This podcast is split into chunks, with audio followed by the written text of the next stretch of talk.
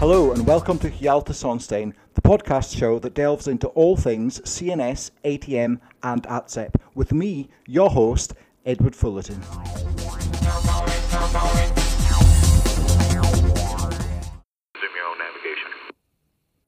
Episode 2 of Hjalta Sonstein podcast will be released on the 30th of May.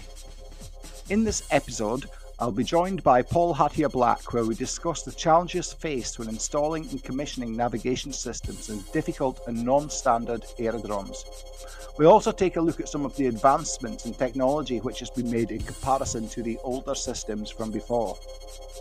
And during the discussion, we find out that there is a, a, random connection that we both have with each other in relation to navigation systems. So make sure you subscribe and follow the Hjalta Sonstein podcast to ensure you don't miss any of the future episodes. And also look back at episode number one, which was recorded last month with Troy Buckley.